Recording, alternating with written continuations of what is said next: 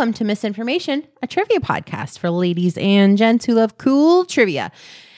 And sticking it to annoying teams at Pub Quiz. We're your hosts. I'm Lauren. and I'm Julia. hey, Jewel. Hi, Lauren. Uh, so uh, we are at episode 182. Can you even believe it? Uh, yeah, we we were saying the other day, like we mentioned offhand what number episode we were on, and we were like, "How, How on did we earth get there? Have we done this many episodes? That's so many book reports. That's so many things to talk about. I didn't honestly. I didn't think that I had that many things to talk about in me, frankly. and I can only remember maybe half a dozen of the last episodes Right. that we've done. Yeah. it's funny though, like when we watch like a game show or something, and I'm like, "You should know that, Josh, because we did a whole episode on it." And he's like, "Do I- you even remember doing that episode?" It's like no. And there was there was one question the other night when we were watching um uh the first the premiere episode of the chase this season.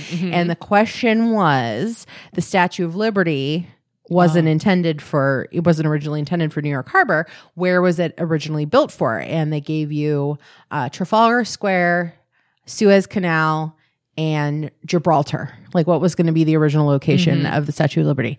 And i was like is this something I talked about in the Suez Canal episode? I think it might be. I feel like there's a little thing in my brain that I did a whole episode on the Suez Canal and I thought this would be an interesting tidbit. And I was like, I hope I'm right.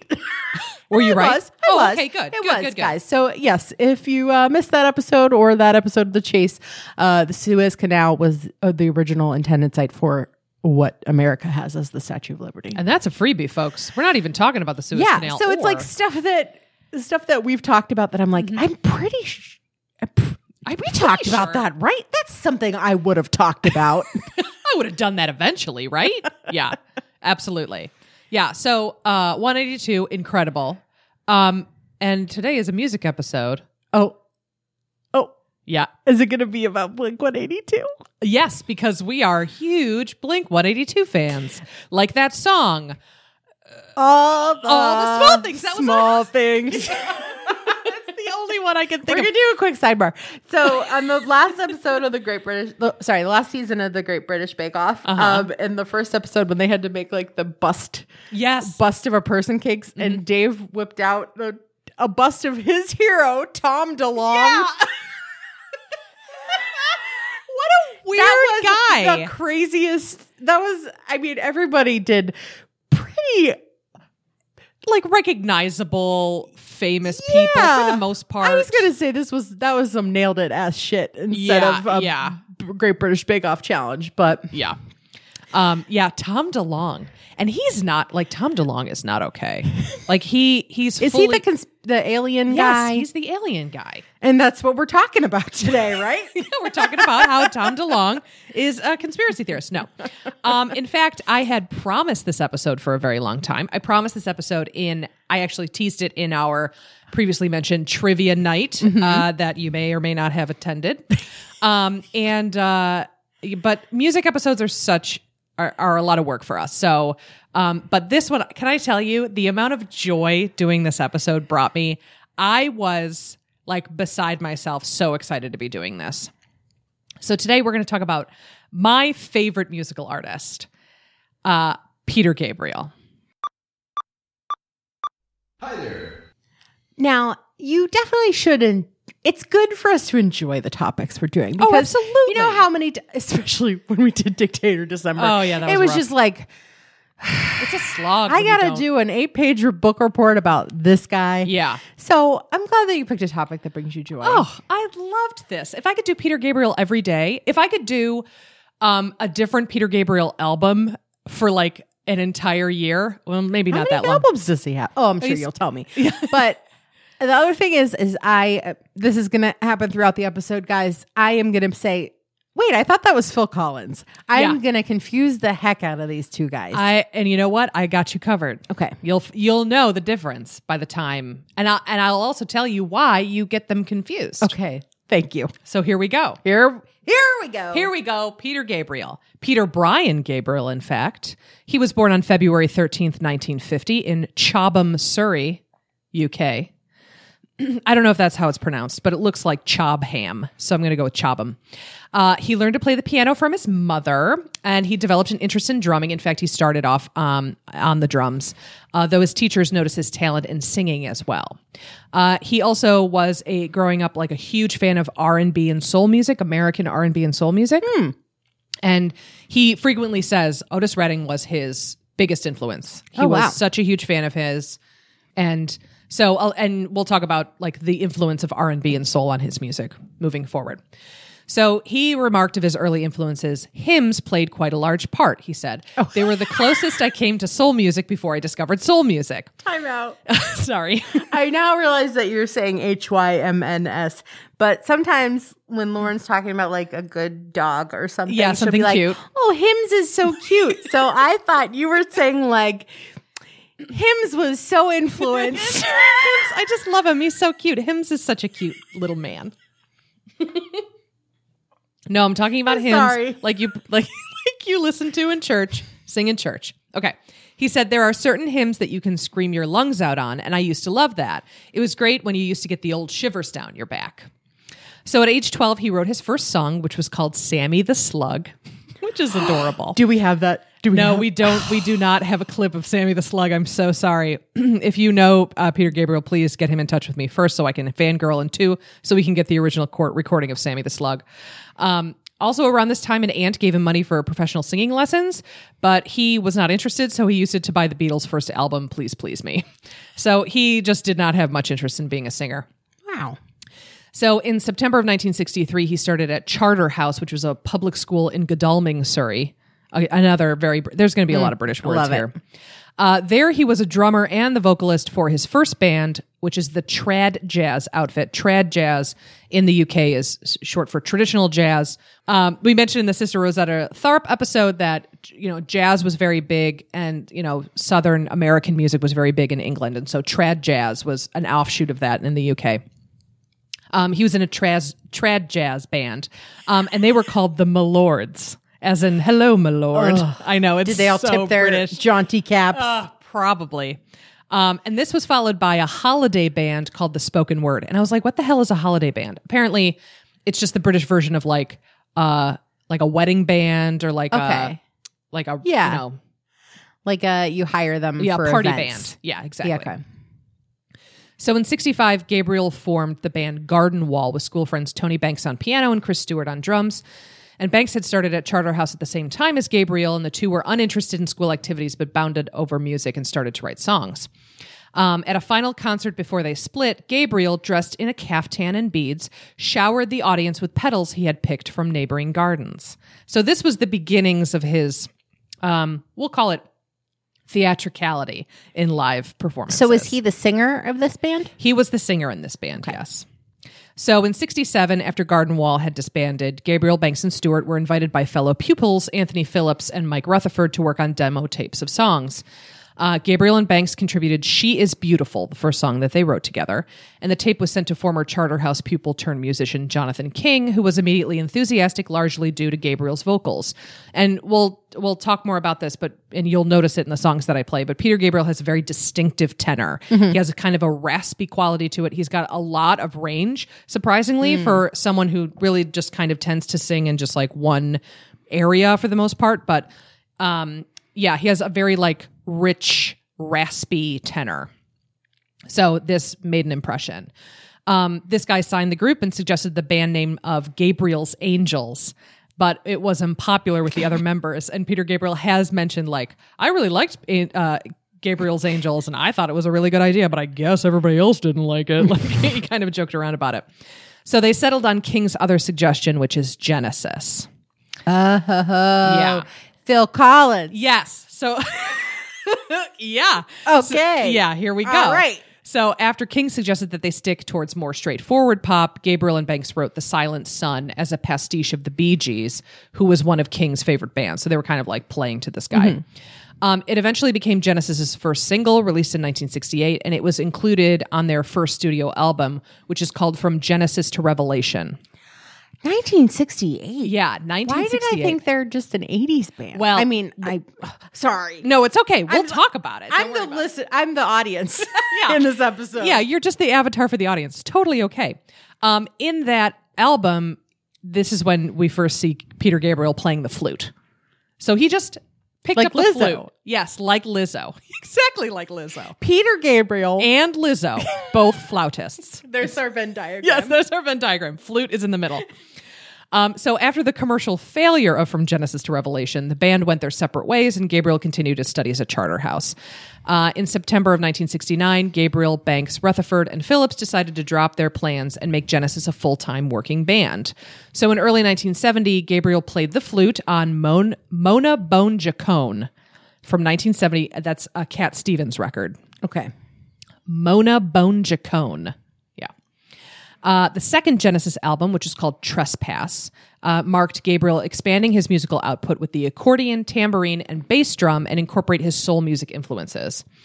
Um, and he wrote the lyrics to The Knife, which is a parody of a protest song. It's a nine and a half minute song. It's actually surprisingly good, I would say, question mark. How much of that is words? Um, it's pretty good. He has kind of like a like a rap like cadence through the entirety of it. It's very interesting. So Um, it's not just like a minute of singing and nine minutes of a jam band. no, it's it's pretty. I mean, there's don't worry. There's long stretches of noodling, but yeah. Um, so the album sold uh, not very well, and at one point, Peter Gabriel secured a place at the London School of Film Technique because Genesis quote seemed to be dying. Um, then the band recruited guitarist Steve Hackett and Peter Gabriel's cousin Phil Collins. They're cousins. Oh. Okay. Yes. So Peter Gabriel and Phil Collins are cousins, and they're still very close. Um, so Phil Collins took over as the drummer Okay. because Peter Gabriel is now more flautist, accordionist, lead singer. And so, You know, he played the accordion. yeah. So their next album was called Nursery Cryme, C R Y M E. Yeah. Oh. Uh, from 1971. And this also featured Peter Gabriel playing the oboe. So he was just like just picking just up picking up stuff and picking up things to it. blow in and making it sound good. Uh, the opener is called The Musical Box. Uh, this was their first song in which Peter Gabriel incorporated a story and characters into the lyrics. So um, his storytelling kind of comes and goes throughout his career. He tells, uh, like, th- there will always be at least one song on an album of his, um, either in Genesis or as a solo artist, where there's a very like narrative quality to the song. Um, so that's that's another like kind of highlight of his style is that he tends to be very literary in a lot of ways. So the live show supporting Foxtrot, which came out in 1972, marked a key development in Peter Gabriel's stage performance. Um, he had started to recite stories to introduce numbers as a way to cover the silence between songs, you know, while the bands tuned their instruments or while technical faults were being fixed. So he just started like telling stories. Um, during a gig in Dublin in September of 1972, he disappeared from the set during the instrumental section of the musical box and reappeared in his wife's red dress and a fox's head, mimicking the album's cover. So the, the album cover of Foxtrot features like a, a woman's body with a fox head Oh, okay. in like a, a in the sea. And he apparently kept the idea to himself as he felt like the band would have voted against it. So so he just like did it. So they're playing the instruments and he just disappears. He just disappears and they're like, all right. And then he comes back out Bink, bink, bink. and he's he's got a full fox head and a woman's dress on. Yep. Um, so despite some initial doubts from his bandmates, the incident received front page coverage in Melody Maker, which was a music magazine um, in the UK, uh, which gave them national exposure, which allowed the group to double their performance fee. So All right. um, and also, one of his stories was printed on the liner notes of their live album, Genesis Live, from 1973.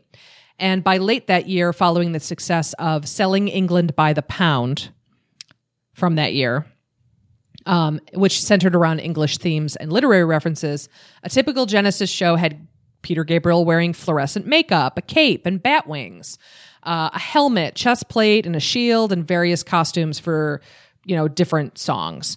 So one of the things that he would do is he would like.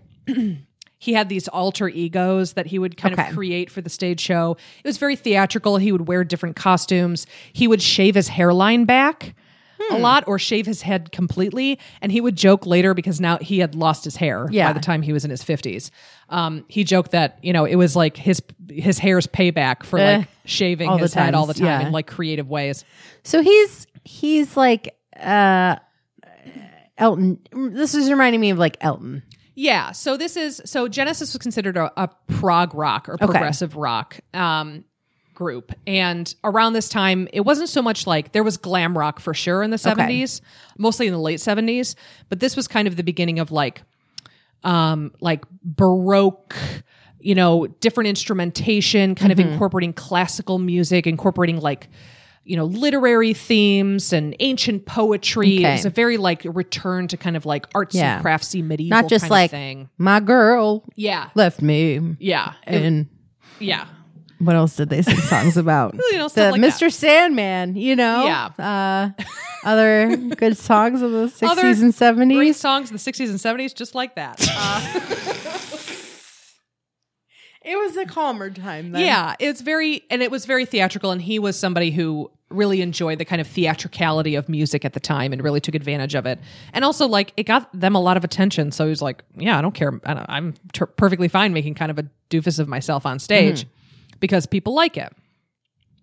So the last album that Peter Gabriel made with Genesis was called The Lamb Lies Down on Broadway from 1974. Um, and he devised its story of the spiritual journey of Rael, who was a Puerto Rican youth living in New York City, and the bizarre incidents and characters he meets along the way. So it's a concept album about this character named Rael.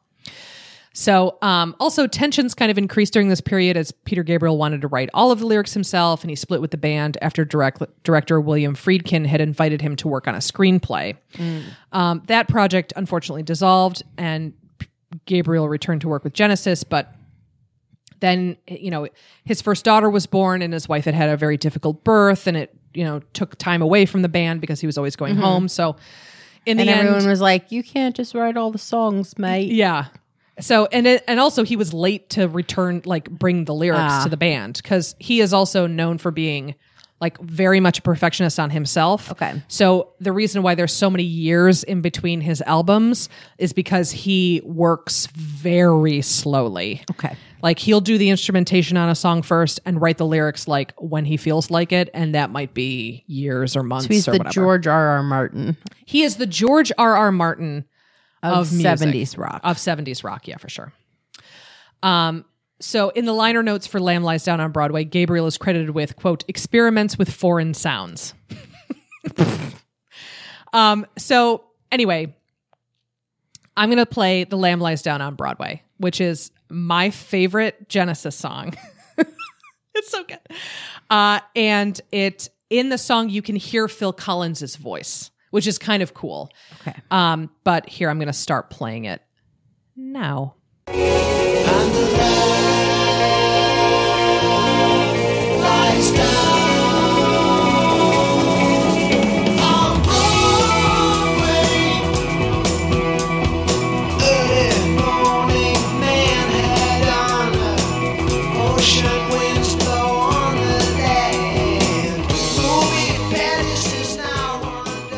So this song is probably their most, I'd say, like commercial song of Okay. Ge- of this Genesis period.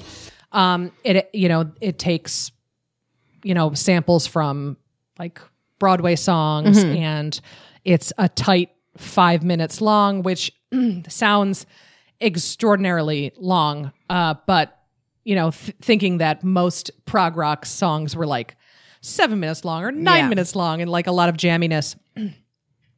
Also, uh, side note, there's there's this uh, pimple patch company called Rael that uh, I use, and every time I go to use one, I see Rael, and then Steve wonders why I'm singing like the entirety of the Lamb Lies Down on Bar- Broadway before before we go to bed because I'm always like I'm Rael, dun dun dun dun dun dun dun.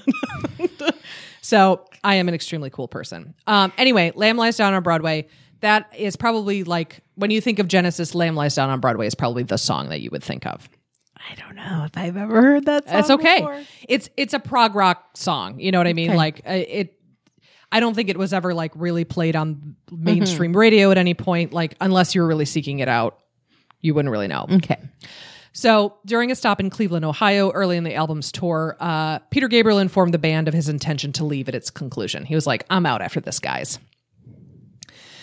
Uh, music critics often focused their reviews on his theatrics and took the man's musical performance as secondary, which definitely irritated the rest of the band. um, the tour ended in May 1975, after which uh, he wrote a piece for the press on August 15th entitled Out Angels Out about his departure, his disillusion with the business, and his desire to spend time with his family. Um, the news stunned fans of the group and left commentators wondering if the band could survive without him. And his exit resulted in drummer Phil Collins reluctantly taking over the lead vocals after 400 singers were fruitlessly auditioned. Oh boy. Yeah. That's too many. That's too many people to audition. And the reason why you confuse them is because they have very similar voices, like singing voices. And they're related. Yeah, and they're related. I mean, there's, you know, you can say a lot about that, but yeah, I mean, they both started in the same band. Mm-hmm. Um, they both reached like pretty good levels of fame. I would argue like more Phil Collins more Mm-hmm. mainstreamly. I wouldn't say so. Peter Gabriel's like tall and um for a while he had a lot of hair. Phil Collins is kind of small and dark, you know. Okay. Um, but yeah, they're cousins, so there's some family resemblance, I would imagine. But if you weren't that familiar with either of them as musicians, if you heard a song on the radio, you could definitely be like, oh, is that Phil Collins or Peter Gabriel? Great. So there's nothing wrong with you being confused by that. so let's move into a solo career, which is when I really got into Peter lit Gabriel. up everybody. Oh my god! I, ugh, I love this stuff. So he described his break from music as his learning period, which he took piano and music lessons during. Uh, he had recorded demos by the end of 1975, which was the fruits of a period of writing about 20 songs with his friend Martin Hall.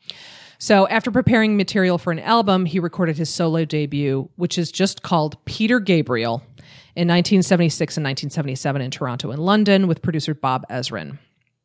Um, just as an FYI, he did not title his first four albums. All were called Peter Gabriel, and they all use the same typeface with designs by the same company called Hipgnosis. Uh, and he said the idea is to do it like a magazine, which will only come out once a year.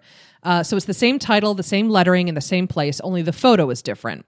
So I'll be using the nicknames for the albums. Okay. They're given names based on the cover art. Okay. Um, so Peter Gabriel 1 is also called Car because it's a picture of him inside of a car. All right. Okay. Yeah. All so- right. I there's there's some wheels are clicking in my head right yeah. now. And um the fans and everybody basically that's how they refer to these albums. So there's there's Car, Scratch, Melt, and Security, but we'll get to them. Um, so Car was released in 77 and reached number 7 in the UK and number 38 in the US. Its lead single was Solsbury Hill. I know that song. Yes, you do know that song, and I'm going to be playing it. So it's uh, Solsbury Hill is an autobiographical song about a spiritual experience on top of Solsbury Hill in Somerset. Um, and he said it's about pre- being prepared to lose what you have for what you might get. It's about letting go. And many fans see it as his comment on kind of striking out on his own after leaving Genesis. Um, another interesting thing about this before I start playing um, the song is uh, it's written in 7 4 time, which is an unusual time signature. Um, and it has been described as giving the song a constant sense of struggle, like you're walking up okay. a hill. Um, and this was the first song where I realized that I could understand what time signatures were. I am not a musical person at all but um this was the time that i uh felt like i was like oh i get it now like this is what 7-4 time is and we'll talk about it after i i play it but uh here we go information. Just had to trust imagination. My heart going boom, boom, boom. Son, he said, grab your things, come to take you home.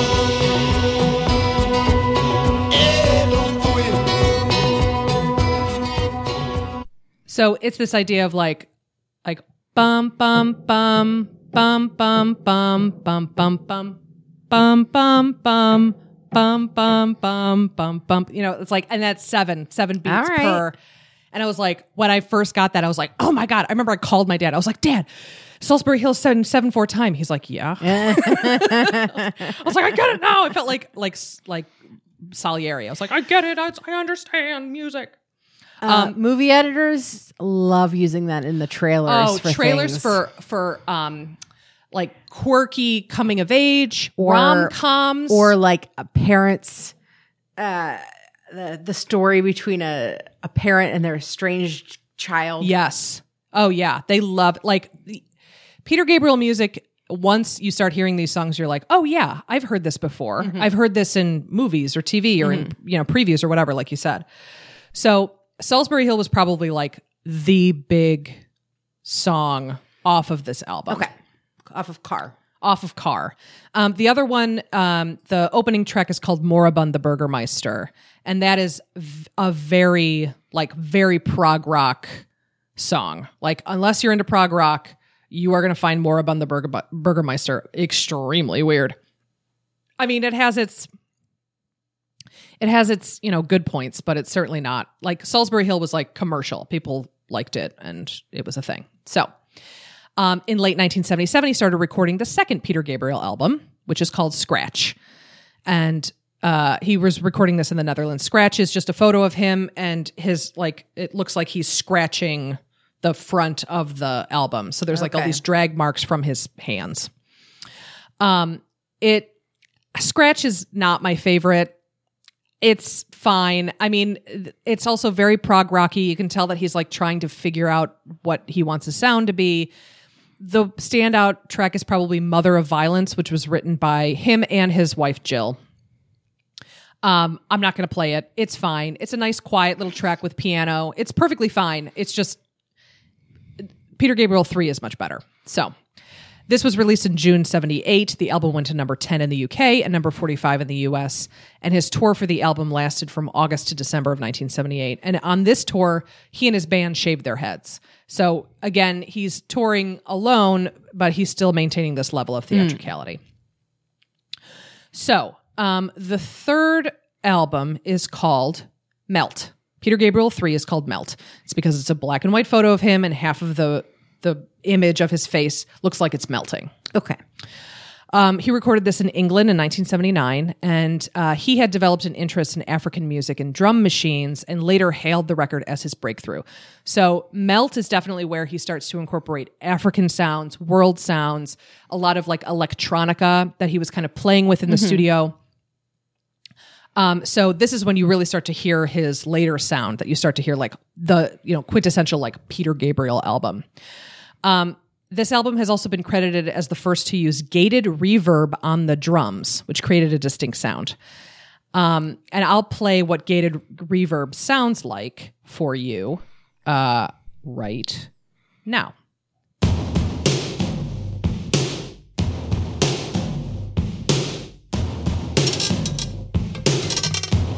So you may recognize this because it's on Phil Collins' song "In the Air Tonight." That kind of like echoey drum sound. yeah and um, he kind of Peter, Peter Gabriel kind of in, in quote unquote invented this. It was actually like his sound guy invented this.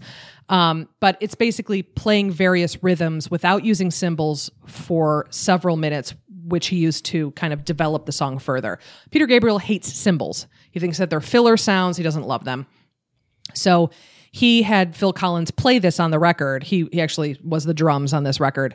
And so he used it on In the Air Tonight and that became kind of a signature sound in the 1980s and beyond. Yeah. So there was a lot of artists who used gated reverb on the drums. All right. Like Duran Duran, you hear it all the time. So Atlantic Records, which was Peter Gabriel's US distributor, which had released his first two albums, refused to put it out. Uh, the Americans found it to be too esoteric. So uh, it was released in the UK in May 1980. The album went to number one for three weeks. Um, when it was finally released in the US, it peaked at number 22. Um, there was also there were a couple of singles, um, "Games Without Frontiers" and "Biko." And uh, he toured the album from February to October of 1980, and the tour marked his first instance of crowd surfing. Oh. So what he likes to do is put his back to the audience, put his hands in a crucifix position, and just fall into the audience. And this became a staple of his live shows. Can you imagine being the first person to ever try this out? Like To to be like, and I'm going to have now, my here I go. I'm just gonna fall blindly into the crowd, and you guys are gonna know exactly what yeah, to do. and you know what uh, what's going to happen.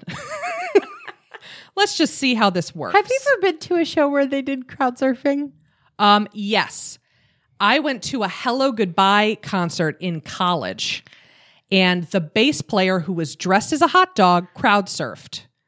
And I think I put my hands on his lower back as he was being pushed. Passed around. Yeah, passed around. Yes, I was at a Andrew WK concert. Oh, sure, of course. and there were there were more crowd surfers there than the entirety of all of the concerts I'd ever been to in my life combined. You mean no one crowd surfed at Taylor Swift? or Coldplay, if or Coldplay? Weird. That's strange.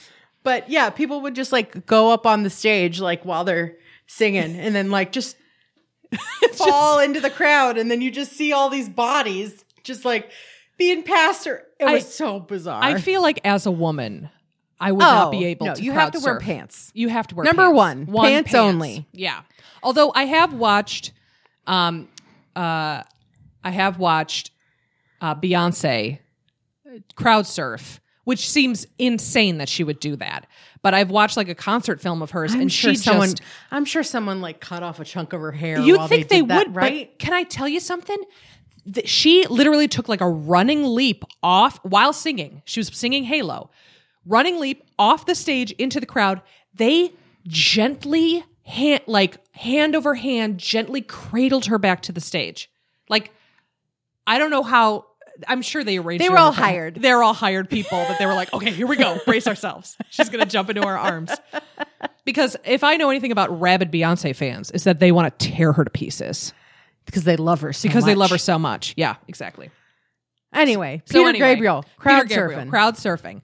So we're gonna listen to a little bit of Games Without Frontiers. You may or may not have heard this song, but this is this is another like big Peter Gabriel song.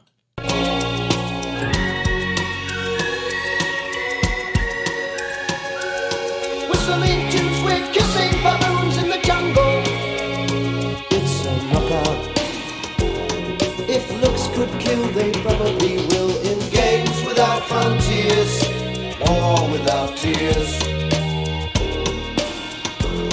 If looks could kill, they probably will. So this is a song about war. This is a song about you know, you know, it's it's a it's a great song. I love it.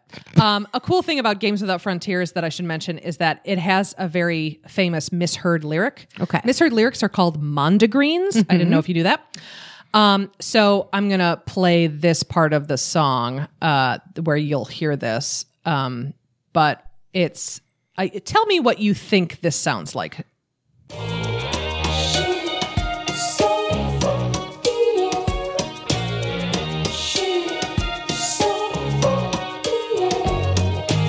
It's tough because he's singing in a in a falsetto. yeah, I hear him like she's so fucking there. Yeah, so it's this that lyric. People think it's either she says "fuck you all" Okay. or she's so punctual, Oh, which doesn't make any sense. what is it? It's actually "Jeux sans frontières." Okay. Yeah, Yeah. but it's it's a very classic like misheard lyric of his. Um, Does he sing other things in French? Uh, yeah. There's he sings a lot of things in different languages. Okay. Um, uh, most often in uh, you know, funny you should mention that in the next single, uh, which was Biko. So it's a song about Steve Biko, um, who was an anti-apartheid activist, South African activist. I couldn't tell what word you were saying. Oh, it's either. Biko, I was like B-I-K-O. Beatco. You know, like where you go get your beats. Yeah, Beatco. Um, but uh, this is uh, just a quick sample of Biko.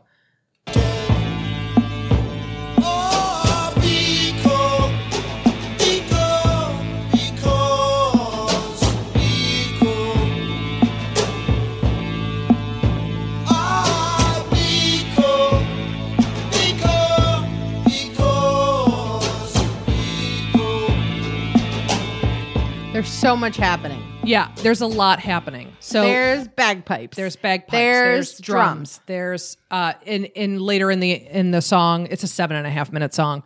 Um, later in the song, there is an African choir of of women. There he sings in in in African in Senegalese. It's like it's a lot. And for a while, he would close his shows with it. Okay. um, especially in the '80s when Okay. when anti apartheid was was a big thing. Um, so that was his other like, and this is also kind of uh, a touchstone of when he started really getting into African music Okay. and using African musicians and singers on a regular basis. So um, on Peter Gabriel 4, which is also known as Peter Gabriel Security, and we'll get into why it's called security, but um, he took on a great greater responsibility over the production than ever before. He recorded it in 1981 and 1982 solely on digital tape with a mobile studio parked at his home, which is called Ashcombe House in Somerset. And he would also record um, So there.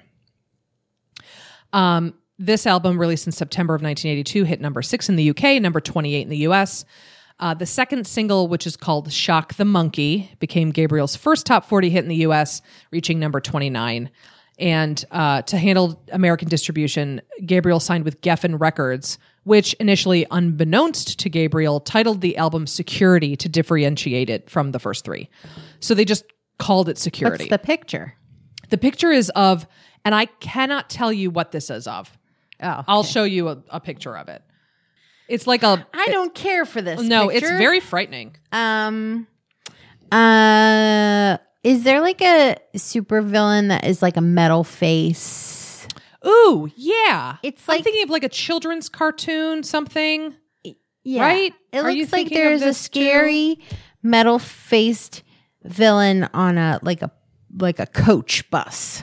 Yeah, And this Yeah. is like a security it looks like footage of him. it does look like security footage, and I think that's probably where that's coming from. I don't care for the cover. No, it's very it's very freaky deaky. Um, so yeah, so that's security. Um, so the 1982 tour supporting this album lasted for a year and became his first to actually make a profit. So That's good. this is his fourth solo album. So this is the first time he's making for- money. he's been around since 1968. so recordings from this tour were released on his debut live release, which is called Plays Live from 1983. Um, so we're going to listen to Shock the Monkey. Monkey.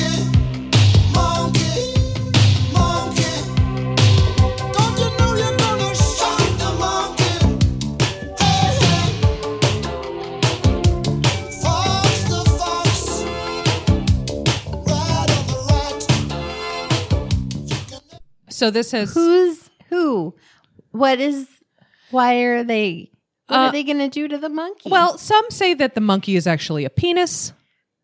Um, some say it's just kind of like a, you know, kind of a flight of fancy, a commentary about war. You know, is shock spelled S H O C K? yep, like shock, like like Electric electrocute the monkey. Yeah. Um, some say it's like a commentary about like you know animal uh testing. What about uh man's inhumanity to man? Man, maybe it's about man's inhumanity to man. You know, it has a lot of you know um unusual and hard to read themes. We'll say, but it has a funky beat, and people really liked it. Um, also, just as an FYI, he produced versions of the third and fourth Peter Gabriel albums, um, Melt and Security, with German lyrics. Uh, in 1983, he developed the soundtrack for Alan Parker's film Birdie. Um, he he's done a couple of film soundtracks, um, and it that album consisted of new material as well as remixed instrumentals from his previous studio album. So a lot of times when he does um, a soundtrack, he will kind of remix s- songs that he has kind of in the, I guess, in the hopper, or songs that he already already has on an album. All right. Uh, so after finishing the soundtrack to Birdie, he shifted his musical focus from rhythm and texture, as heard on Four and Birdie, toward more just like straightforward songs, songs with three verses, four choruses, and a bridge. You know. so in 1985, he recorded his fifth studio album, which is called So, which he co-produced with Dan Le- Lanois. Um, and he was more of a cult artist before this. Like he had a lot of fans but they were they he had like a cult following. He really wasn't somebody who was like, you know, going to the Grammys all the time and like, you know, dating superstars and all this stuff. So it took him a full year to make this record. So they did it at Ashcombe House, uh, and he had all of his musicians and engineers and sound guys and everybody just hang out at his house. And um, one of the engineers, his name is Kevin Killen. Um, he it, there's a documentary about the making of So on uh, Amazon Prime, and you should definitely check it out. It's called like Making the Album So or something like that, and it's only an hour long, and it's kind of like Song Exploder, where you know they go through each individual song and just kind of talk about how it was made. And Kevin Killen said that he was picked up at the at Heathrow Airport from with a driver, and uh, the driver was like, "Oh, so you're coming to Peters and you're going to record an album?" And he was like, "Yeah." And he's like, "How long do you think you're going to be here?" And this was in like March of '85. And he said, "Oh, they told me like six to eight weeks or whatever." And he went, "Hmm, okay. Uh, you're going to be here till next May." And he was. He was. It was like t- almost to the date. Like he was there for ten months. And then Peter Gabriel hired the driver to be his project manager. exactly. Because he just he works so slowly, and he's such a perfectionist that, and we'll talk about that. But, um, it actually was the shortest time it took him to make a record so far, which is just a year. Um, he didn't want a title. He doesn't like titles. Uh, he thinks he, he thinks that titles make text on an album cover makes it look like an advertisement. So, like, what he likes the idea of like looking. Does he think that books with a title on them know, right? also look like an advertisement? I think he think because he likes the visual of an album cover, like like a vinyl album, you know, like the big Uh-huh. square image. And he said, "I like that, and I, I feel like text makes it looks like look like an ad." But his producers and the the They're like, man, you gotta they're like, "You need to title this, okay?"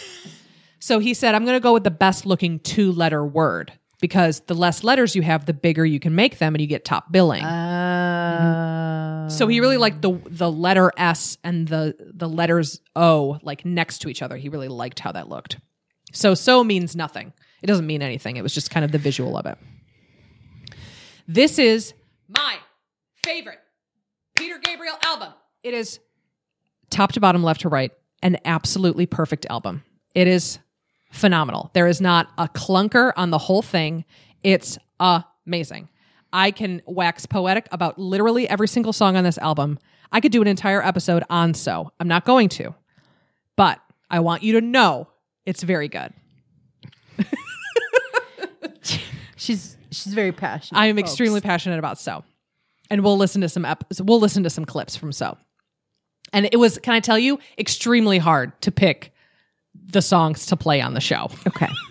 just so you know. Um, so was released in May of 1986. It reached number one in the UK and number two in the US. This was his biggest hit so far.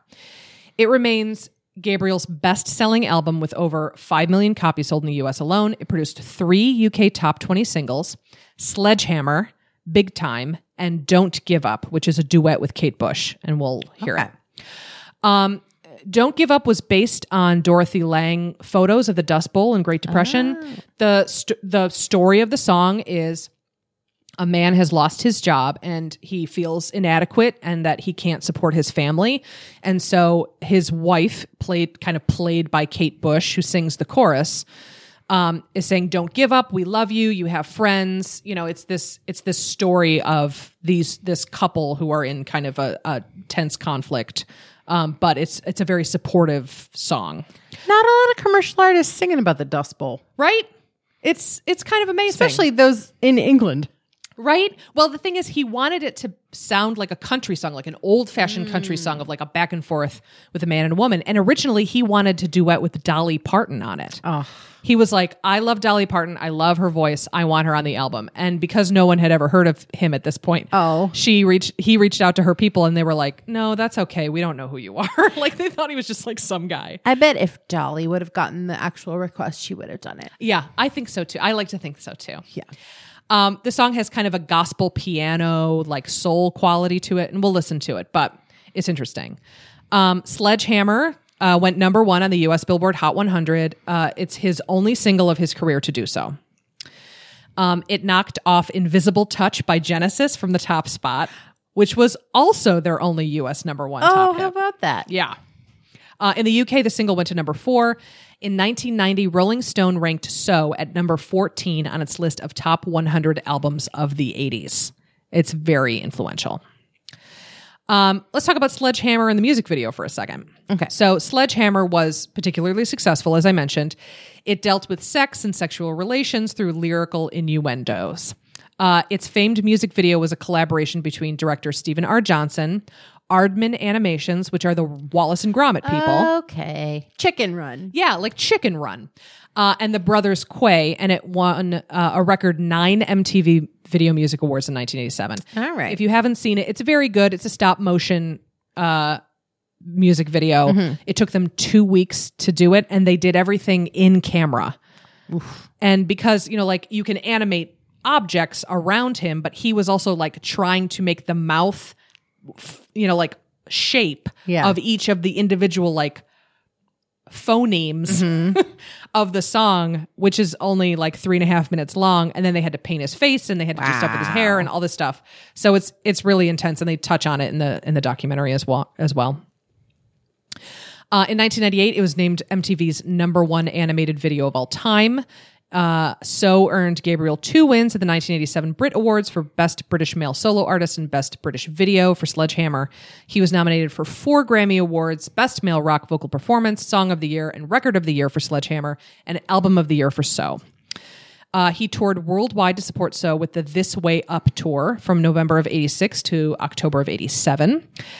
Um, Sledgehammer was not supposed to be on this album. Oh.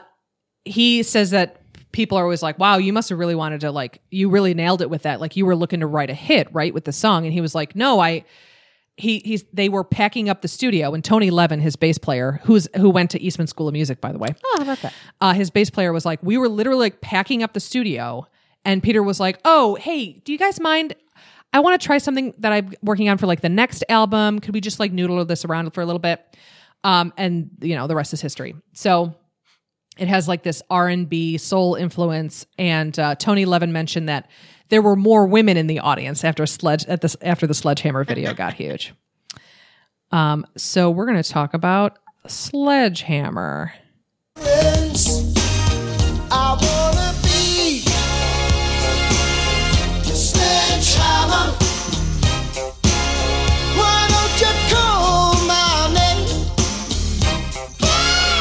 And if you watch the video you know Sledgehammer. This will be my testimony. Yeah. I think I, I think I know this. yeah this is if you're going to hear a peter gabriel song like playing in target this is the one you're going to hear in fact i think i saw i i heard, Heard this song in recently in target um so uh the other single don't give up we'll play right now with uh our girl Kate Bush. kate bush I'm looking at the sledgehammer video, and there's a sperm. Bam. yeah oh yeah Starts with a sperm. yeah starts with sperm um yeah you see blood coursing through blood vessels you see like yeah microscope. You see his eyeball. I mean, the, one of the lyrics is "Show me around your fruit cage, because I will be your honeybee." Open up your fruit cage, where the fruit is as sweet as can be. It's you know, it's sexy. It's a sexy song for a guy who's just like a a British guy. Um, so here's "Don't Give Up" with Kate Bush. No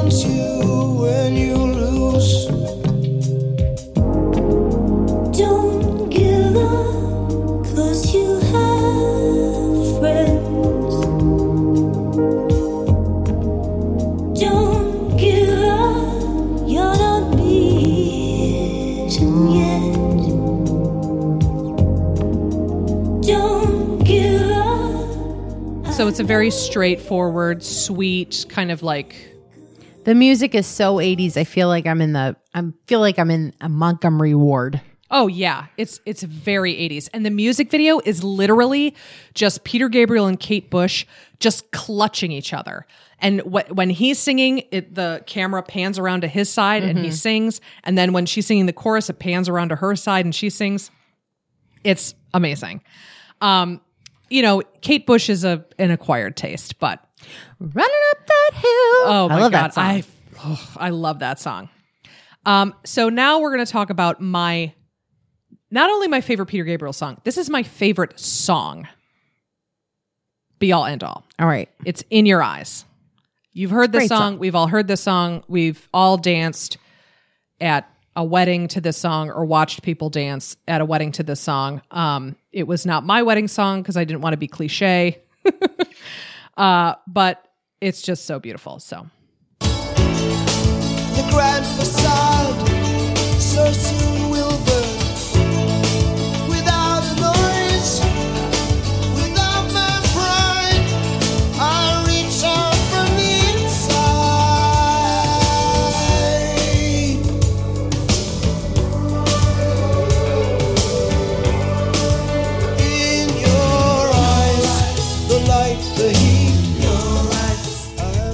Um, so this song has a lot of African influences in it. In fact, uh, Youssou N'Dour, who is an African artist, um, sang several parts in this song, and you can hear it towards the end of this of the of the album version of the song.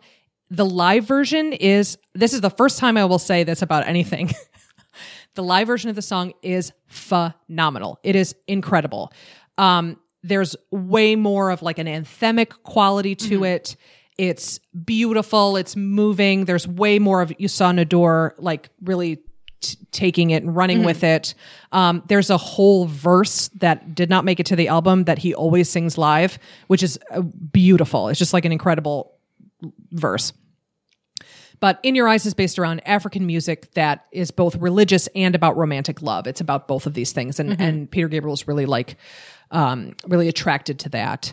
Um, his, uh, his drummer, who's a French African man named Manu Katché, he recalls him in the studio and he said, he was dancing like an African, but you know, Peter, British.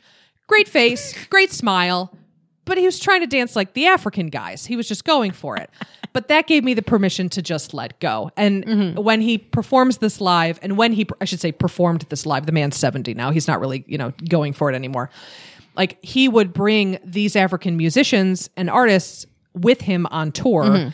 Um, to play with his band, and he would have African dancers, and he would just like let Youssou N'Dour just kind of go, like sing whatever he wanted Yeah. to and interact with the crowd and that kind of thing. So the thing about Gabriel's music is that he's very influenced by African ar- artists and African music, but he brings them into his fold and does not and lets them do what they want to do. He gives them a lot of freedom to put their own mark on his music and it's more's the better for it. You know what I mean? Um so this is something that is like very indicative of his like working style. He's very right. collaborative for someone who is ar- arguably very famous. Um, in Your Eyes, there are 96 different versions of the song that they recorded on tape. Oh my god. And they had it, all the versions on, on pieces of paper in the studio, and they literally chopped it up bar by bar and mixed it. So they would say, like, okay, bar one, take 37 was the best version of this. And they had to do this uh, with like real, like tape, like digital tape. So it was crazy. It's wild, but it's a perfect song. Um, another song on the album is called Mercy Street. That was based on Anne Sexton, the poet, and her poetry. All right. Um, it, that is also an extremely beautiful song. I mean, it, Red Rain, the opening track is incredible. It sound like that song sounds like rain. It sounds like a storm coming in, like very violently. It's incredible. So anyway, I could keep going about so, but I will not.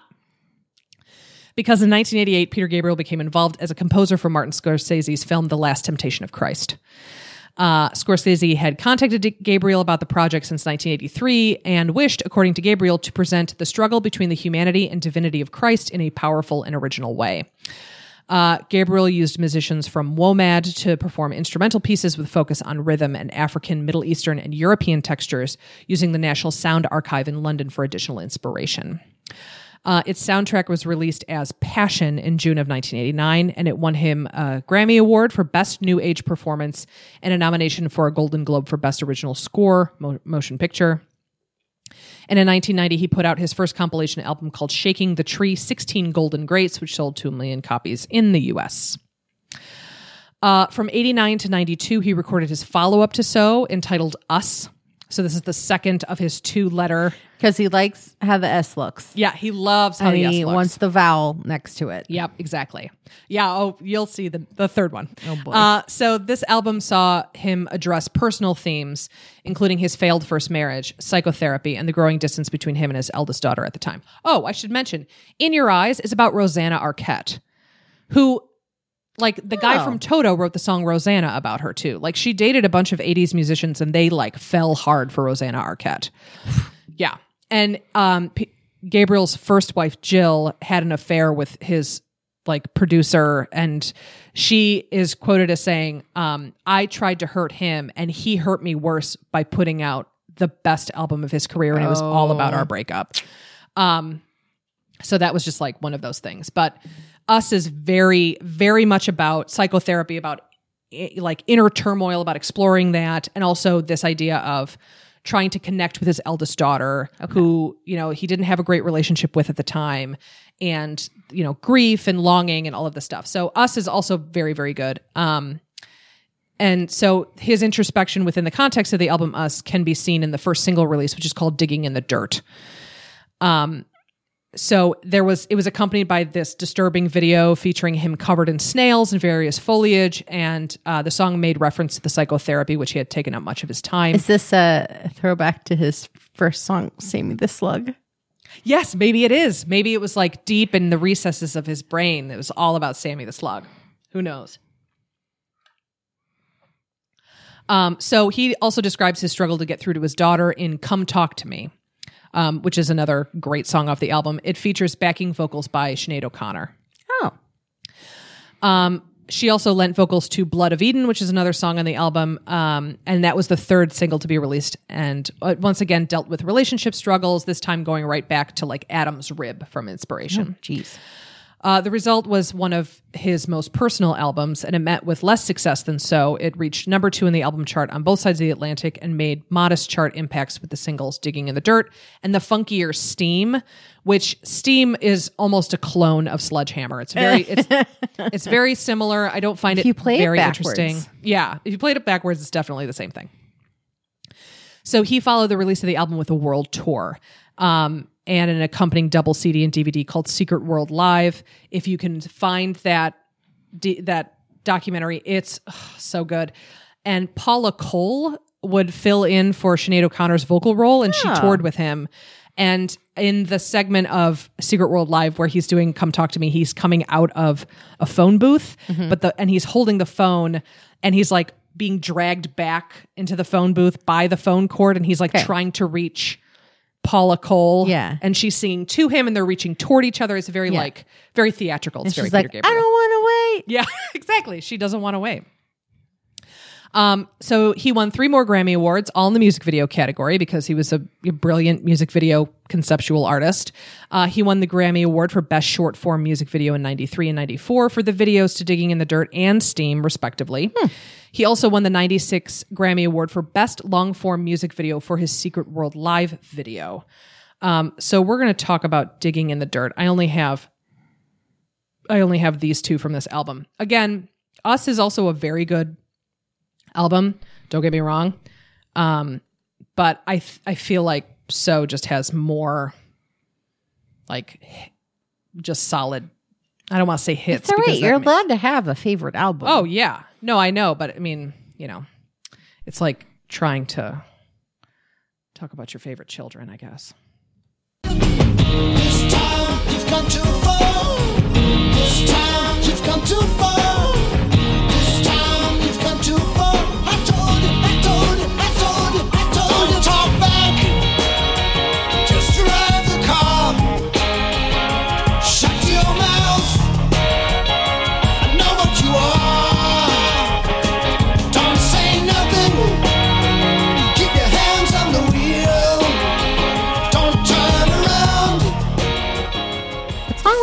That's digging in the dirt. I didn't say that at all. Well, wait, hold on. Here we go. Here we go.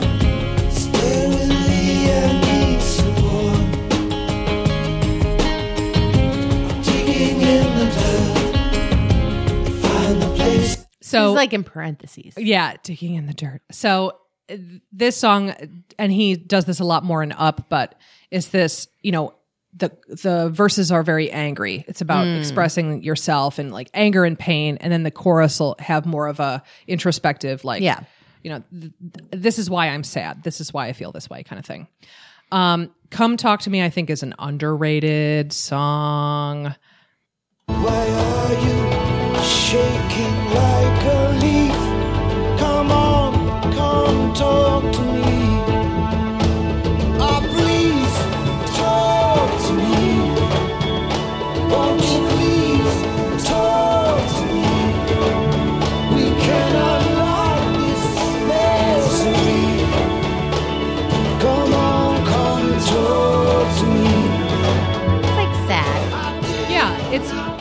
It's a heartbreaking song. I mean, it's it's really very like the the sound is very hopeful, um, but it is like if you've ever had a difficult time with your father, or it's just very like it hits you, it hits home in a major way. Um, but it's it's excellent. I mean, it you know, there's the bagpipes, there's that you know, kind of like um, drumline drumming. I love a bagpipe. Oh, I love a bagpipe. It's great. I love an accordion. Do you think it's too late for me to learn these things? Absolutely not. You can do whatever you want. Oh, thanks, Maybe you're Lauren. really good at the bagpipes. Maybe I'm like really good at the bagpipes. you might be. You just don't know. Whenever we do yard sales again, I'm gonna see if I can yeah, score yourself a cheap score myself. bagpipe.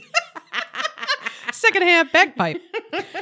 Um, You can identify me the whole way across town. You just hear. yeah, Josh is going to love that. so is your daughter.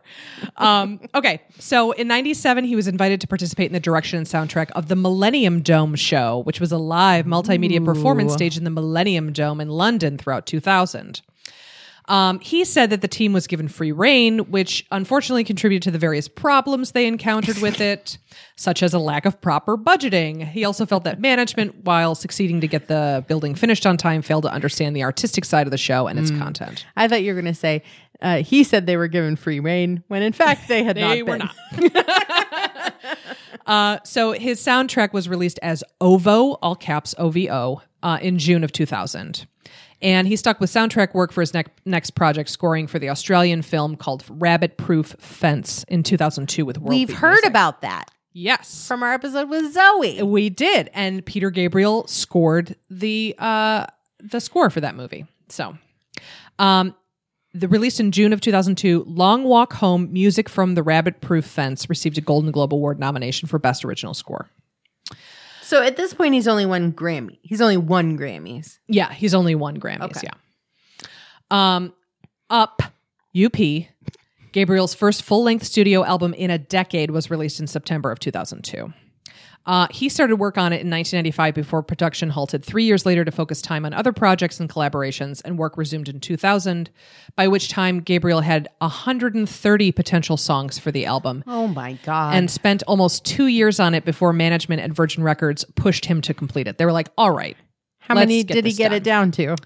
he got ooh i should check up up has 10 songs yeah so uh 132 10 Oh my gosh! so um up was can i tell you very influential on high school lauren. I listened to this album a thousand times. A th- easily a thousand times. I listened to it every morning on my bus to school. And it's very intense like psychological like themes were very uh seminal for a a very uh tumultuously minded teen lauren So your classmates are listening to boy bands. Yep. And like tr- like trying to be like edgy rock. yes And yep. like stuff that their mom doesn't Pop want them to hear. yep And there you are blasting Peter Gabriel through your Walkman on the bus. Yep. Yes. And I loved every minute of it. Again, I was uh, not a popular teen. Um, it reached number nine in the US and number 11 in the UK. And it was supported with a world tour with a band that included his daughter Melanie on backing vocals. Oh, so she came and talked to him. Yep, she came and talked to him, and now she sings back up in his band, which Oh, that's is great. sweet. Yeah. Uh, the tour was documented with two live DVDs Growing Up Live in 2003 and Still Growing Up Live and Unwrapped in 2005. I'm only going to play one track off of this album. Again, this is a very good album. Almost every song is phenomenal. Very d- each one is like super different. Um, but I'm just gonna play the- Every song is phenomenal. Like, pheno- like, like one thing is phenomenal, Lauren. Julia, this album rules. like, okay, all right, how about this? I'll I'll mitigate this with every song on So rules. Every song on on Up is extremely good. All right. How about that? Okay. They're gonna think you're hyperbolic. You know, we're we're an hour into the episode, and you're just proclaiming that everything this man does Well, is, I- is also- phenomenal. I'm, I'm also like a huge fan. So you're going to have to take whatever I say with a grain of salt. But This is It's probably the happiest I've ever seen her. yeah, doing, an episode. I love this even guy. more than the cheese long, even more than when we do fashion. This is like my entire like listening to music like life. This is I mean Peter Gabriel has run underneath everything I've listened to my entire life. Why did it take you this long? Why did it take you 182 episodes? Because it's I knew it was going to be so much work. so anyway, so Up has a lot of like industrial sounds, surprisingly enough, and especially in darkness. So we'll listen to this. horn. There's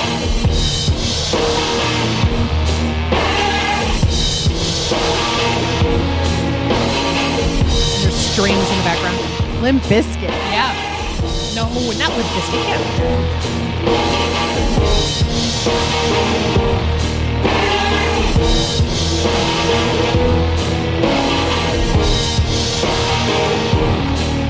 I'm scared of swimming in the So this like dropout.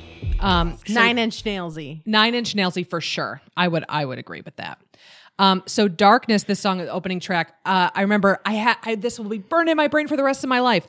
I bought this at Fye. I was with Andres, and I was like, "Can we listen to it in the car?" Because he picked me up, and so we were listening to it in the car. And the opening of this song is very like bing bing a bing bing. So we like turned up the volume, like I can't hear it. And then when that thing dropped, we both like thank God we were in the parking lot because we both like drove into a tree. practically gro- drove into a tree. Um, but Up has a lot. Okay, so Peter Gabriel has struggled with clinical depression. Some people say that he has bipolar. He hasn't been too super open about his mental health struggles, but so Up and Us have a lot to do with like introspection, this idea of fear and pain and anger and dealing with that and having like two sides to yourself. And Darkness definitely has that where dark, like that opening salvo of like very industrial sound. It sounds violent and and confrontational. And then that sound completely drops out and he's basically like whispering because he is coming from a place of pain and sadness. So, um, up is very interesting in that way that there's like this really huge dichotomy, which is really interesting. Nu metal. That's what I was trying Yeah, it's very of. new metally for sure. That's like Korn. Yeah. I mean, you're not wrong. So, in November of 2006, the seventh World Summit of Nobel Peace Laureates in Rome presented him with the Man of Peace Award. Uh, the award was presented by former president of the USSR and Nobel Peace Prize winner Mikhail Gorbachev and Walter Veltroni, who was the mayor of Rome. Uh, he was an acknowledgement of P- Peter Gabriel's extensive contribution and work on behalf of human rights and peace. Uh, he has a long-standing interest in human rights and launched Witness, which is a charity that trains human rights activists to use video and online technologies to expose human rights abuses. Um, he also works a lot with Amnesty International. He's very involved in that kind of thing. Um, he also contributed to the WALL-E soundtrack in 2008, uh, including the film's closing song called Down to Earth with the Soweto Gospel Choir, for which they received the Grammy Award for Best Song Written for a Motion Picture, Television, or Other Visual Media. And the song was also nominated for a Golden Globe Award for Best Original Song and an Academy Award for Best Original Song. Um, you may remember this song, but I'm going to play just a little bit of it because it's very, it's very s- sweet. It's very, you know, it's a children's movie, um, but it still has a little bit of Peter Gabriel like weirdness to it, which you know, you know, your girl loves. We're coming down to the ground. There's no better place to go. We got snow upon the mountains. We got rivers down below. We're coming down to the ground. We hear the birds sing in the trees. And the land will be looked after. We send the seeds out in the trees. I know you're going to say the song is phenomenal. It's good. What did you think about WALL-E? WALL-E was fine. It was sad. Yeah. It was depressing, I found. I would rank it. I- I know, the, very controversial here. I would rank it as my one of my least favorite Pixar movies that I've seen. All right, yeah. Uh, I mean, there's some I haven't. Like, I didn't see like Cars 2. yeah, well, you know. And nobody saw The Good Dinosaur. Oh, yeah. Oh, that's Nobody too saw it. No one saw it. No. That's too bad.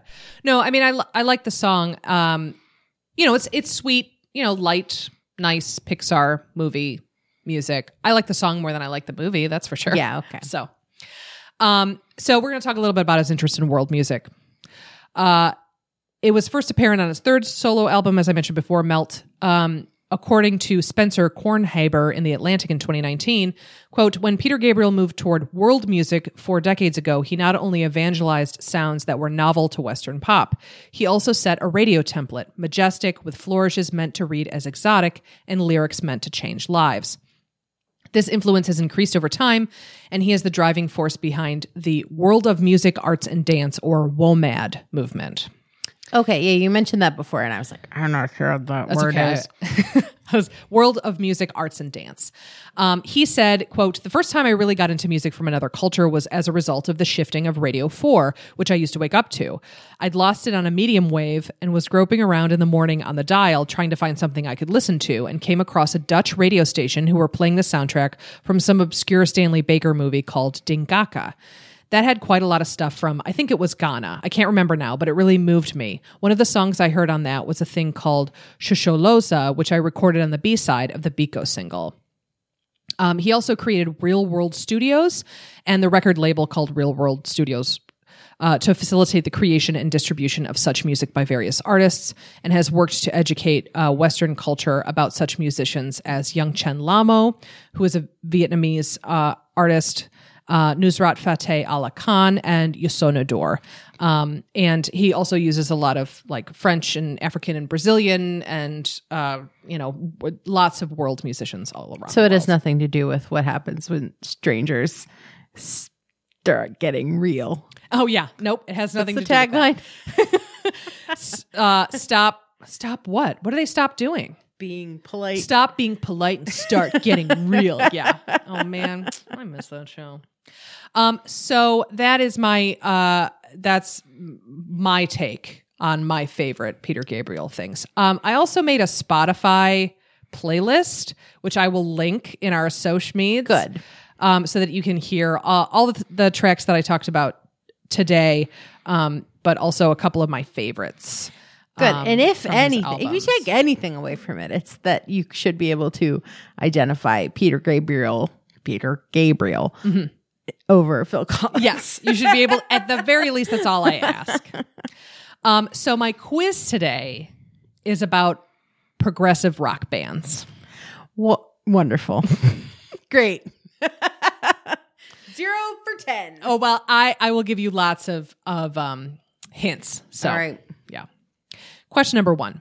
This ever changing prog rock band has been around since 1968 and has a huge cult following. With seminal albums such as In the Wake of Poseidon and Lark's Tongues and Aspic, this royal band has influenced prog rock acts for over 50 years. Who is this band whose two word name involves an honorific and a color? Question number two. This oft mocked prog rock folk band got a lot of heat in 1988 when they won the Grammy for Best Hard Rock slash Metal Performance over Metallica's and Justice for All. You probably know them best for their flute. Who is this band who is named after an 18th century British agriculturalist? Question number three. This band was a favorite of my mother's growing up and was only active between 1970 and 1980. Unlike many of their prog rock contemporaries, their classical influences ranged beyond the romantic and incorporated medieval, baroque, and modernist chamber music elements. Most importantly, their name is a phrase that you might use to describe a Great Dane or maybe the BFG. What band am I talking about? Question number four. This British prog rock band with a ton of ton of present and former members. Wait, look, you don't know any of their songs or albums except for one. The song A Whiter Shade of Pale from 1968. It's a classic rock trivia question. Who is the weirdo prog rock band behind A Whiter Shade of Pale? Question number five. This former art rock band moved into a more commercial and pop oriented musical direction in the early 80s when they released the album 90125 in 1983 with the hit single Owner of a Lonely Heart. Answer in the affirmative Who is this three letter band? Question number six. This Canadian rock outfit had arguably the greatest drummer in music history in their lineup, who sadly died last January. They reached the top of the charts in Canada and beyond with their distinctive sound and singles like Limelight and Tom Sawyer. Take it easy and name this band. Question number seven. You really have to be high to enjoy this Vermont jam band that has been around since 1983. The band consists of guitarist Trey Anastasio, bassist Mike Gordon, drummer Jon Fishman, and keyboardist Page McConnell, all of whom perform vocals and were obviously inspired by the Grateful Dead. Name this band. Question number eight. This progressive metal band was formed in Georgia in 2000. True to prog form, their second album, Leviathan, is a concept album based on the novel Moby Dick by Herman Melville. Who is this band whose name is an ancient elephant like creature? Question number nine. Aside from all these bands, I am the biggest fan of this one, formed in Nyack, New York, and whose albums are mostly of the concept variety, based on a science fiction storyline called The Amory Wars, a series written by lead singer Claudio Sanchez, which has been transcribed into a series of comic books as well as a full length novel. I even walked down the aisle at my wedding to an instrumental of Welcome Home. Who is this band whose name is the two main characters of The Amory Wars? And finally, question number 10 I'm going to name four prog rock band names, and you're going to tell me if they're real or something I made up. Number one, Spock's Beard. Number two, Fruupp. Number three, Buh. And number four, Gandalf's Fists. I'll give you a minute to think about it. I'll be back with your answers.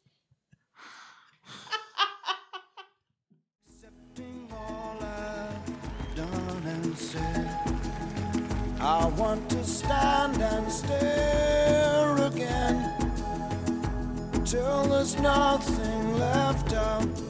Oh, it remains there in your eyes. Whatever comes and goes.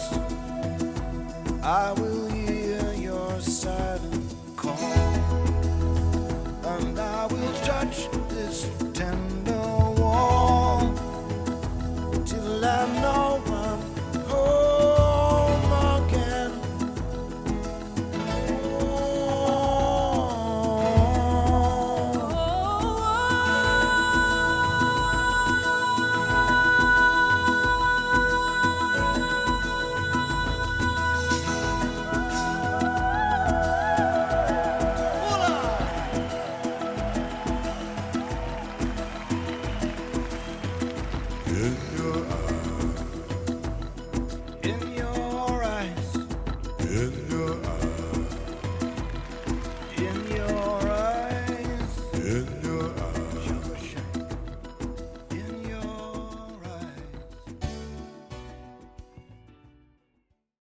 All right, here we go. All right. So similar to another time where Lauren did a quiz all about musicians that I didn't know about, I'm going to do my best. And then if I don't know it, I'm going to call upon my lifeline engineer Josh, I- who is, of course, in my in my household, the music person. Sure. And you know what? Honestly, I wrote this quiz just as much for him as I did for you.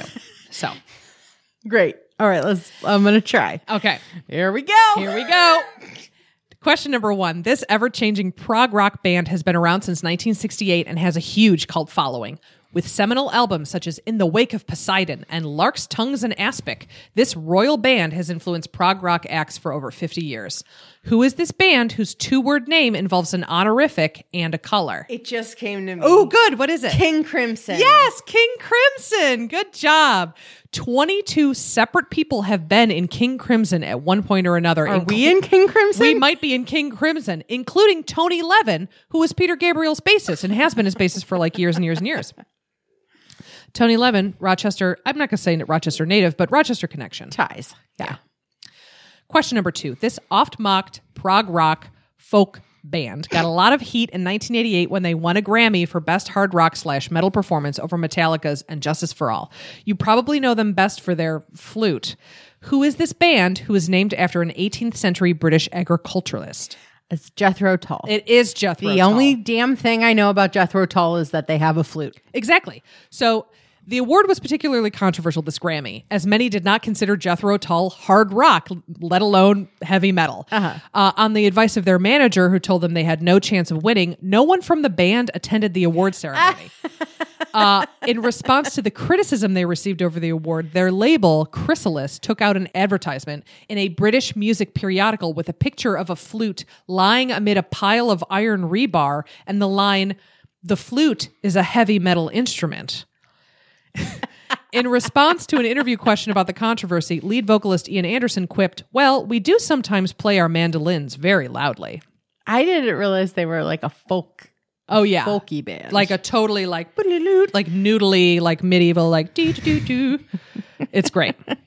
Okay. Question number three. And I know this one tripped up Josh.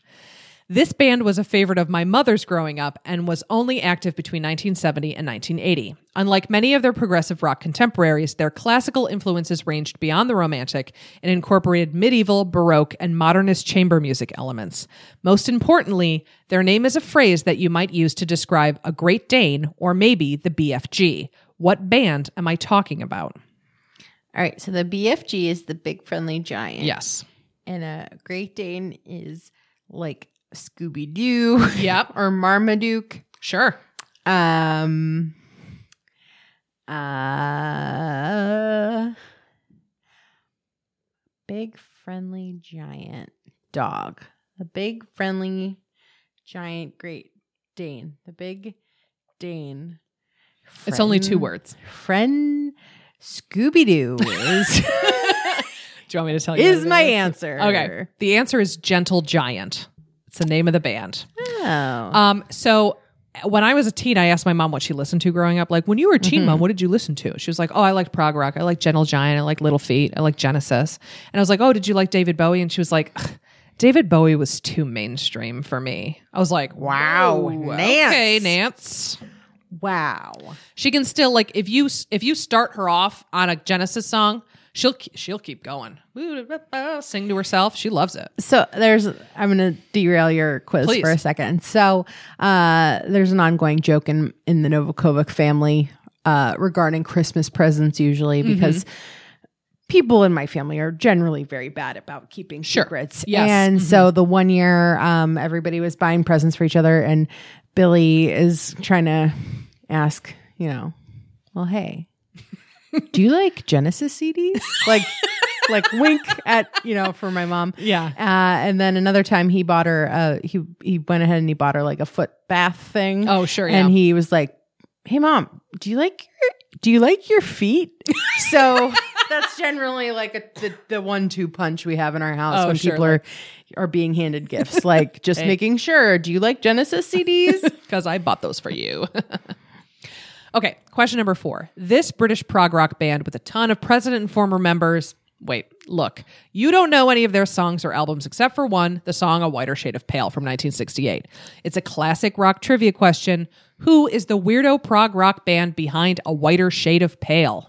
I do not know this one. You want to call on your lifeline here? Yeah. And he is written down Procol Harum. Procol Harum is the answer. I have never seen that phrase Yep. in my life. Well, good news. No one knows what the name means. Uh, there's a lot of theories that it's just bastardized Latin for beyond these things. It's probably just more purposeful weirdness. If you've ever heard the lyrics to Whiter Shade of Pale, it is just weirdness upon weirdness. Um, so there you go. Very prog rock. Okay, question number five. This former art rock band moved into a more commercial and pop oriented musical direction in the early 80s when they released the album 90125 in 1983 with the hit single Owner of a Lonely Heart. Answer in the affirmative Who is this three letter band? That's yes. It is yes. I know that song. I do know that song. Yeah. If you would have named any other song, No, I. we would I- have been here for a while. Yeah. I knew I had to help you out. Um, question number six. This Canadian rock outfit had arguably the greatest drummer in music history in their lineup, who sadly died last January. They reached the top of the charts in Canada and beyond with their distinctive sound and singles like Limelight and Tom Sawyer. Take it easy and name this band. This is Rush. It is Rush. um, noted uh, Jeopardy champion Jennifer Morrow, who w- did her episode Mm-hmm. uh, with a pair of signed Neil Peart drumsticks. Yes. Mm-hmm. Then she showed them on stage. Uh, she's the biggest Rush fan I've ever known in my life. And so when he died, her it was just people like Oh, yeah, I'm so sending sorry. Mm-hmm. all of their condolences to her and she's how I know King the King Crimson answer oh, too. good job. That's Yeah. great. Yeah. I mean, speaking of Neil Peart he he unfortunately died of glioblastoma, which is a type of great brain cancer last January, January 2020. Question number seven. You really have to be high to enjoy this Vermont jam band that's been around since 83. The band consists of guitarist Trey Anastasio, bassist Mike Gordon, drummer Jon Fishman, and keyboardist Page McConnell, all of whom perform vocals and were obviously inspired by the Grateful Dead. Name this band. This is Phish. This is Phish. Uh, Our friend Andrew is a big Phish, oh, Andrew big Phish head. Big Phish head. Hey, Andrew. Gibby. Question number eight.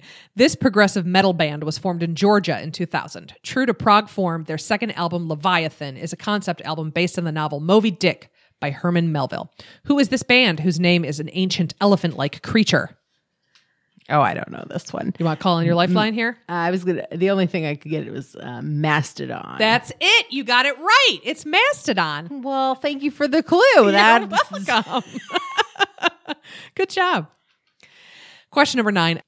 Aside from all these bands, I am the biggest fan of this one, formed in Nyack, New York, and whose albums are mostly of the concept variety, based on a science fiction storyline called The Amory Wars, a series written by lead singer Claudio Sanchez, which has been transcribed into a series of comic books as well as a full length novel. I even walked down the aisle at my wedding to an instrumental of Welcome Home. Who is this band whose name is the two main characters of The Amory Wars? Nyack, New York's biggest hit band is Coheed and Cambria. It is Coheed and Cambria. Um, Steve and I, uh, on our second date ever, we went to uh, Quimby's Public House and got. Uh, you've heard this story like a Chicken thousand times. wings. Chicken wings, and you know, you in the second date, you always like, "Oh, I've got one sister, and this is the music I like. And uh, I was, he said something like, "Well, I don't know if you ever heard of this band, but I don't know, I really like this. They're kind of like a new metal, like prog rock thing. It's called Coheed and Cambria." And I said, "No, you don't." You don't because I like Coheed and Cambria. Um, and so that was one of the first things that we bonded over. And to this day, when Steve and I have had too much to drink, we blast Good Apollo I'm Burning Star 4 and we slam dance in our kitchen. And it's a lot of fun. again. None of those words mean anything. Good my Apollo I'm. Burning Star 4 is like the 2006, like Sounds 2004, like 2006. translated something wrong in Babelfish. I mean, I don't know what it means. I just like the music. Anyway, finally, question number 10.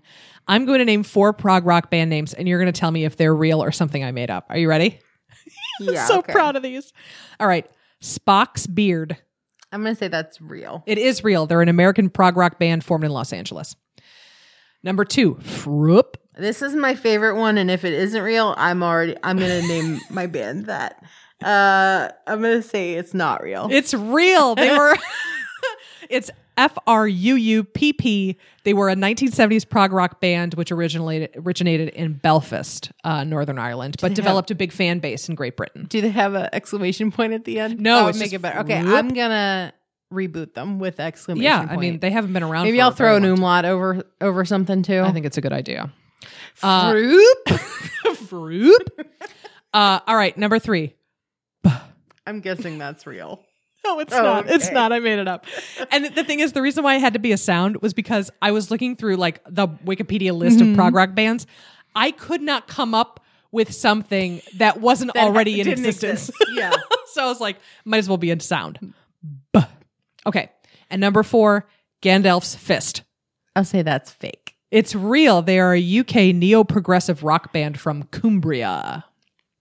Good job. You did really good. I did better than I thought. You I did would. not need. You wrote some good clues into there, though, for Thank you. those of us that uh, are, let's say, musically challenged. Hey, you know what? Not everybody is a prog rock fan, so I get it. I get it. Um, thanks for sticking with me on this, everybody. I know this was a long one, and uh, If you have a favorite Peter Gabriel song, please, Please- let Lauren know. please let me know, and so you that we guys can can, geek out start about a it. deep friend pen pen pal. ship. yes, let's start Just- a Peter Gabriel fan club. you might be like forty years too late I for know, that. I know. I think I'm the only person under the age of 60 who loves Peter Gabriel. That's probably not true. I'm That's sure there's a probably lot not of Peter true. Gabriel fans out there, but I am a big, let, big fan. Let Lauren know. Yeah, please. Please tell me what your p- favorite Peter Gabriel song is and why.